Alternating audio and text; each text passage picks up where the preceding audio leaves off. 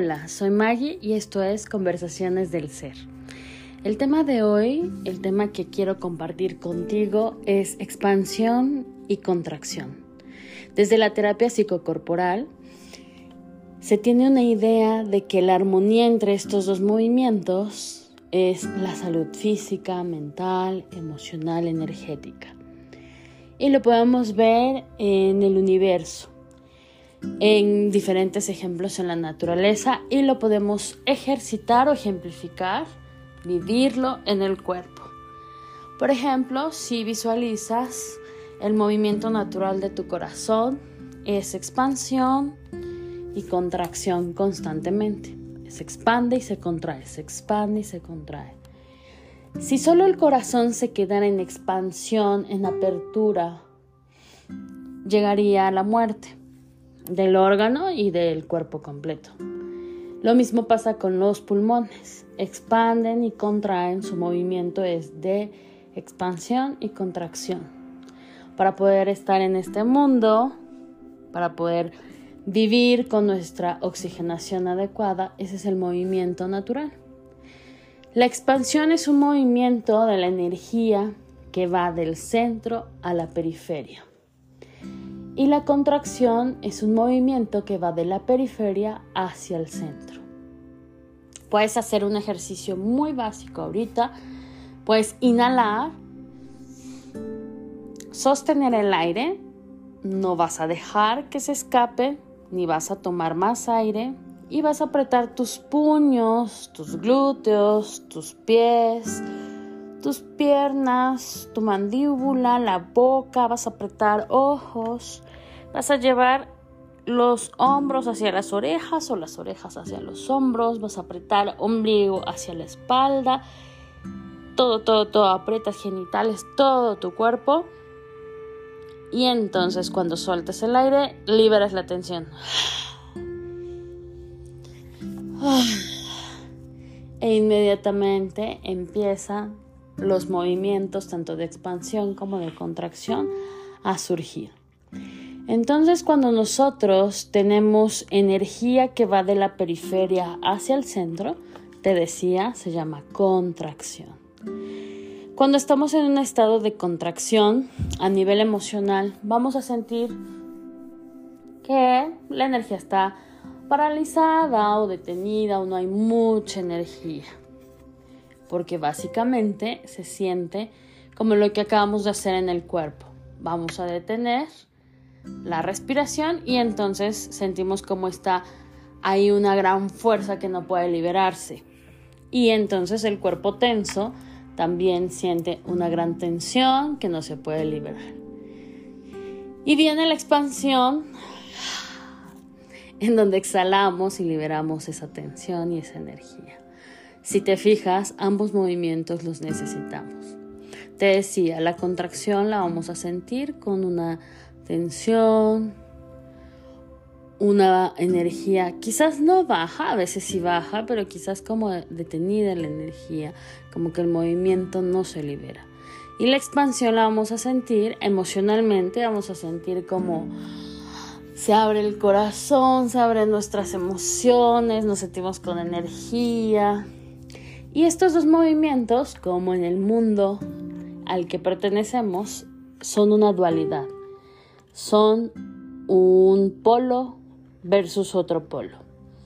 Entonces, este movimiento no podemos elegir vivir más en uno que en el otro. El ejemplo perfecto que te decía es como si dejaras que el corazón solo viviera en expansión, pues mueres. Y si elegimos que solo viva en contracción, también se acaba el organismo. Entonces, una muy buena forma de entender las emociones y la vida emocional es justo aprendiendo a ver este movimiento en ellas. En la vida emocional, en, el, en la experiencia de las emociones, vamos a tener un acompañamiento orgánico, corporal, somático, que nos lleva a poder experimentar exactamente el movimiento de contracción. Va a haber entonces emociones que las experimentamos en contracción, en donde la energía va de la periferia al centro. En muchas ocasiones, a lo largo de tu vida, podrás ser que encuentres ejemplos donde sientas pesado el cuerpo, tenso el cuerpo y quizás estás triste o con baja energía. Y estamos hablando de que ese es un movimiento emocional de contracción. Cuando estás en felicidad, en expansión, justo, en placer, es muy probable que tu cuerpo entonces esté con un movimiento de energía más hacia la expansión. Pero es importante no idealizar, porque en realidad los dos movimientos están en la vida emocional. Es decir, sí, yo puedo estar muy contento, ahí hay un movimiento de expansión, me estoy sintiendo nutrido emocionalmente, abrazado, armonizado, acogido, con calorcito, habitando mi cuerpo, sintiéndome muy placenteramente, pero no significa que no vaya a volver a sentir la contracción. Y sobre todo es que después de una gran expansión, viene la contracción, o después de una gran contracción viene un momento de expansión. El asunto problemático con esto no es que existan los dos movimientos, sino la neurosis que vivimos muchas veces. Recordemos que la neurosis es un estado en donde tenemos no mucha capacidad de insight o de darnos cuenta, y sobre todo es un estado en donde nos alejamos de nuestra verdadera forma de ser, de nuestro verdadero ser y nuestra verdadera esencia. La neurosis la necesitamos, obviamente, en nuestro desarrollo psíquico, pero justo nos aleja, como te decía, de la naturaleza tuya, o sea, de lo que tú eres, de lo que yo soy. Y entonces también nos aleja en el vínculo de los demás. Por lo tanto, la neurosis es una forma de defendernos de la vida. En la neurosis podemos entender que es un sinónimo, la neurosis, de no admitir la vida tal y como es. En la neurosis, el ego a veces es más inmaduro que maduro, o sea, nuestro ego tiene más conexión con su experiencia infantil y su trauma infantil, su herida infantil, entonces vive en defensa el ego. Por lo tanto, la neurosis es esa forma de relacionarnos con el mundo en la que nos dividimos, nos separamos, no podemos integrarnos y es muy difícil o poco probable poder encontrar pues justo conexión con un otro o con la divinidad o con el todo. Entonces, cuando tenemos la defensa de nuestra personalidad a tope, funcionando, vamos a defendernos de la vida. Entonces, en una an- analogía corporal, es como si le dijéramos al oxígeno que no entrara a nuestro cuerpo. Cerramos, ponemos barreras, no límites sino fronteras a la vida. Entonces, ocurren mecanismos de defensa, que sí es real, los mecanismos de defensa nos defienden al yo, defienden de la angustia y la ansiedad, bajo diferentes precios, no es que sean sanos. Cuando se convierten en sanos es cuando los ocupamos, utilizamos con mayor conciencia.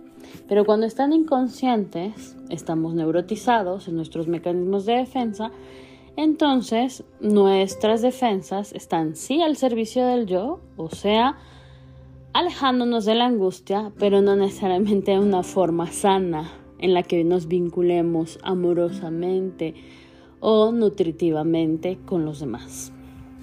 Entonces, quedando claro que la neurosis, la defensa, el ego infantil, nos lleva a experiencias de escisión, de dividirnos de nosotros mismos y del mundo, aquí es en donde entra el gusto por la fantasía de creer que la salud, por ejemplo, físico-mental, es como que lleguemos a un punto de perfección. Entonces, a veces cuando la gente decide ir a psicoterapia, fantasea con que en algún momento va a dejar de ser como es, va a dejar de tener problemas, va a dejar de tener dilemas, va a dejar de tener conflictos con la pareja, con el jefe, va a dejar de estar insatisfecho. Y no es cierto. Expansión y contracción. la dualidad siempre constante. ¿Qué significa? Que yo puedo ir a un proceso terapéutico a tomar conciencia de quién soy verdaderamente, a ir atravesando capa tras capa que el ego ha, ha este, construido para alejarme de mi esencia, porque lo necesité en algún punto para poder sobrevivir en mi infancia y a muchas experiencias que necesitaba sobrevivir de esa manera. Entonces atravieso esa capa y voy tomando conciencia de quién soy. Y justo en el darse cuenta de quién es uno, se topa con que tiene uno un carácter, una herida, una forma defensiva. Y aquí, cincuenta cincuenta. Hay que dejarnos ser. ¿Eso qué significa? Que pues muchas veces vamos a vivir en contracción y muchas otras en expansión. Ambos movimientos lo necesitamos. Ambos movimientos son naturales. Acuérdate que el equilibrio entre ambos movimientos es lo natural y lo sano. Por lo tanto, a veces, aunque yo ya vaya a terapia, haya estado mucho tiempo en conciencia, en procesos de expansión de conciencia, muchas veces significa ser más humano progresivamente, aceptarnos tal y como somos, con todo y lo que traemos de paquetito. Y por lo tanto, por consiguiente, vamos a abrirnos a una vida en la que le decimos sí por completo, tal y como es, con sus cosas problemáticas o no problemáticas. Si te pones muy presente, muy consciente de ti y te pones a explorar acerca de la salud física que has tenido o alguien cercano a ti, justo es lo mismo. Hablando en el cuerpo físico y en las enfermedades físicas es lo mismo. Algunas veces vas a estar viendo que la salud es justo el equilibrio entre la salud y la no salud y la enfermedad, es decir, que la salud es un continuo, es un loop, es un rizo, es un circuito en donde no se puede ver de manera lineal. Muchas veces nuestro organismo necesita la enfermedad para reequilibrarnos. La enfermedad, hablando desde el modelo sistémico, es entonces una fase de caos, de crisis. Y toda crisis genera transformación. Entonces es un loop. La salud física y por lo tanto la mental, emocional también. Necesitamos fases de transformación, de movimiento, de cosas no constantes y luego viene la estabilidad. Luego viene la salud, que la estabilidad no es una cosa fija, es una cosa dinámica. Entonces, no estás loco, o bueno, quizás sí, pero en términos de la realidad sana de las emociones, no estamos locos si en algún momento tenemos una experiencia de expansión y me siento muy feliz, placentera. Y bueno, puede suceder que unos minutos, unas horas después reciba yo una mala noticia. Es obvio que por lo que me generó expansión sigue, sí está presente, pero en mi aquí, en mi ahora, ahora estoy viviendo una experiencia en donde quizá sentí como el estómago se apretó, como mis músculos se contraen y entonces quizá mi respuesta ya no es tan expansiva. Tengo que estar en una apertura constante en los dos movimientos. La resistencia a los dos movimientos, a esa armonía entre los dos movimientos, es la neurosis, es la enfermedad. Es lo que va a generar la enfermedad. A nivel del vínculo con nosotros, a nivel del vínculo con uno mismo, a nivel del vínculo con el mundo, con el universo. Desde el voluntarismo del ego es muy fácil acceder a la idea de que puedes manipular muchas cosas en el mundo. Y claro, gracias a mucha, mucho desarrollo de la tecnología es real que hay mucho voluntarismo y muchas experiencias en donde pareciera que sí tenemos la capacidad de manipular cosas y controlarlas. Pero justo la palabra control, justo la conexión con el control a nivel emocional la tenemos que estar constantemente persiguiendo y observando cómo funciona en nosotros mismos. Porque cuando yo fantaseo que tengo formas de controlar mis emociones, ahí tengo que revisar si ya he pasado por experimentar la emoción, dejarle el circuito orgánico completo fisiológico que tiene esa emoción y ya se ha liberado, tomado su curso. Ok, claro, va a venir un espacio por naturaleza de ya no sentir más esa emoción. Pero si yo empiezo a querer controlarla, y por ejemplo hablemos de la tristeza, si yo quiero empezar a decir, bueno, no, ya, ánimo, arriba, me voy a poner a hacer cosas, y entonces empiezo a distraerme de la emoción, empiezo a hacer otra cosa para no sentirme triste, y entonces me pongo a trabajar. Ahí estoy construyendo un escenario desde el voluntarismo que me va a llevar a querer fantasear y a mantener la idea de la fantasía de que ya no voy a estar triste. Ahora estoy ocupado, entonces la realidad es que estoy triste y ocupado. Pero como no me ocupo de la emoción, solo estoy ocupándome de acciones que hacen que retenga la energía de la experiencia de la tristeza. Entonces lo que estoy haciendo no es controlar la emoción como tal de que ya no exista. Estoy queriendo tapar el sol con un dedo. Eso significa congelo la emoción, pero ahí sigue. Distraigo la emoción, ahí sigue. Y lo que estoy haciendo es repetir, si en algún punto de mi historia infantil pasó, que no me pusieran atención a mis necesidades, a mí de pequeñito. Estoy repitiendo la historia. Si en algún punto me siento traicionado, es que estoy haciéndolo conmigo mismo, o abandonado, o no mirado, pues lo estoy haciendo, lo repito, pero sí de manera fantástica, porque lo que necesito es un maternaje amoroso, compasivo, es construir justo un ego que vaya madurando progresivamente. Construir de mí un adulto que pueda sostener la emoción, respirarla, se dice en psicocorporal.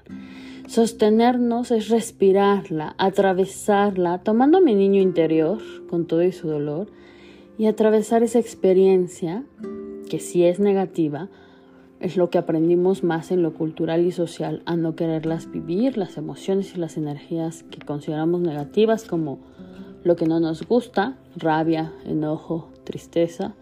Entonces es miedo, por ejemplo, también. Es respirar y sostener.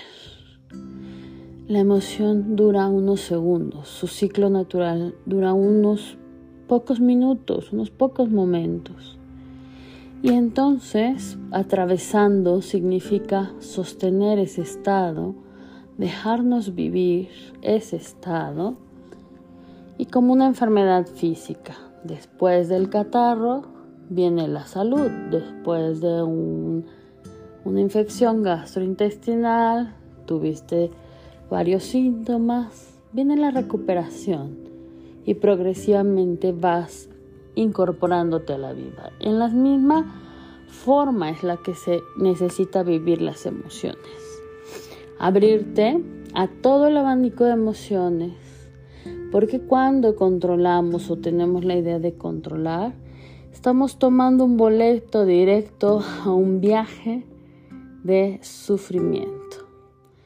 Porque fantaseamos con que somos tan omnipotentes y poderosos que no es cierto. Sí va a haber cosas que podamos co-crear, que podamos crear, pero tiene mucho que ver con el ponernos atención, acceder a la realidad, a la esencia de nosotros, y de ahí ya empezar a co-crear. Es decir, hay que saber diferenciar entre una exposición emocional, como la tristeza, y pues acuérdense que el ego tiene sus estrategias, sus artilugios muy interesantes. A veces pensamos que estamos dejándonos ir, expandiendo o sintiendo la emoción, y entonces me dejo sensibilizar por ella, pero ya me duró y ya me fui a la historia infantil y ya me salí del presente, y entonces ya me duró no un día, sino tres, diez, quince días. Ya ahí no estoy trabajando mi emoción o atravesándola, estoy ahí resistiéndome a ella probablemente, y el resultado de esa resistencia es que la duración ha sido mucho más prolongada. Entonces, regresando al término de expansión y contracción, si yo me dejo sentir la contracción, está asegurado que viene después la expansión. Por lo tanto, aquí es importante saber que a veces tenemos experiencias de mucha expansión, de mucho placer, de mucha satisfacción, y es natural que unos días después de esa gran expansión venga un dolor de cuerpo, un embaramiento, una sensación como de regresar a las cobijas, tomar un tecito caliente. Si vamos a hacer una caminata que sea suave, si hacemos yoga, una práctica como muy de bhakti, devocional, con canto, con estiramiento, algo más sutil. Y es natural porque justo estamos accediendo a este tipo de equilibrio entre los dos movimientos.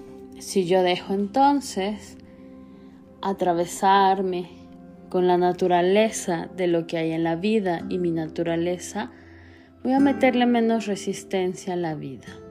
Entonces decirle sí a la vida es decirme sí a mí como soy, a darme permiso, o mejor dicho, a reconectar con mi derecho de vivir, a reconectar con mi derecho de ser, con mi derecho de autodefinirme, con mi derecho de independencia, etcétera.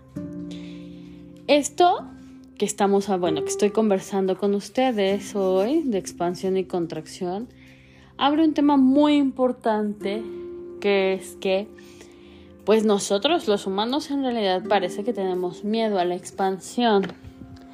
Por ejemplo, miedo al placer. El placer es algo que por naturaleza tenemos, por naturaleza humana, como derecho y conexión. Pero muchas veces, y desde hace mucho, más de doce años que trabajo en psicoterapia, he escuchado a pacientes que justo pareciera que viene la, la, la expansión del placer y la conexión con el placer, y parece que les dijeron que viene lo más malvado y horroroso que puede pasarles en su vida, y aparece una justificación para no acceder al placer. Aquí abrimos otro tema que tiene que ver con el episodio anterior, que es el de la energía femenina y masculina y sacralizar la sexualidad. Justo abrirnos a sacralizar la sexualidad es que ya hemos tomado el paso de empoderarnos, de apoderarnos, de hacernos cargo de nuestro placer. Entonces, es importante preguntarnos y reflexionar acerca de cuánto estoy conectado con decirle sí a la vida, sí al flujo natural de la vida, sí al placer. ¿Por qué está relacionado? Porque si yo voy fluyendo, aceptando lo que hay para mí, así puedo hacer contracción, así puedo hacer que sea una racha de malos negocios y problemas, si yo sigo fluyendo, mirando cómo va mi viaje, estoy diciéndole sí a la vida, con todas sus cosas que la vida adulta y la vida natural tiene. Entonces pongo menos resistencia, por lo tanto pongo menos contracción obligatoria y voluntariosa. Entonces le estoy dando espacio a que aparezca un movimiento de expansión posteriormente. Una de las características del ego maduro justo es pues tener una conexión con el amor de manera madura, y el amor maduro es con límites. Y eso tiene que ver el, con el hecho principal de que si nosotros nos ponemos límites, ¿a quién le ponemos límites? Es al ego, ¿eh? Al ego infantil herido.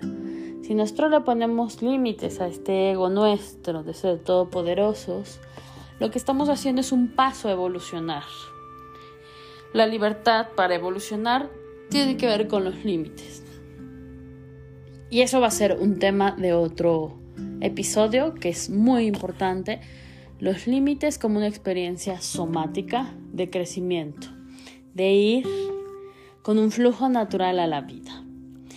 Entonces, bueno, si yo le pongo resistencia a la vida, si me pongo como un cadenero a, a la puerta de acceso a la vida y digo, ah, bueno, ahí, ahí viene este tal cosa, no, no, no, esto no, y entonces empiezo con, con una voluntariedad desde el ego a pensar que puedo hacer eso, pues me estoy restringiendo de experiencias que me puedan llevar a un crecimiento. Es real que va a haber experiencias que necesitamos ponernos un límite y decir no a esas experiencias, pero no hablo de ese tema, de esa experiencia como tal de límite. El decirle sí a la vida significa esa aceptación de lo que hay en la vida para mí, de lo que soy yo.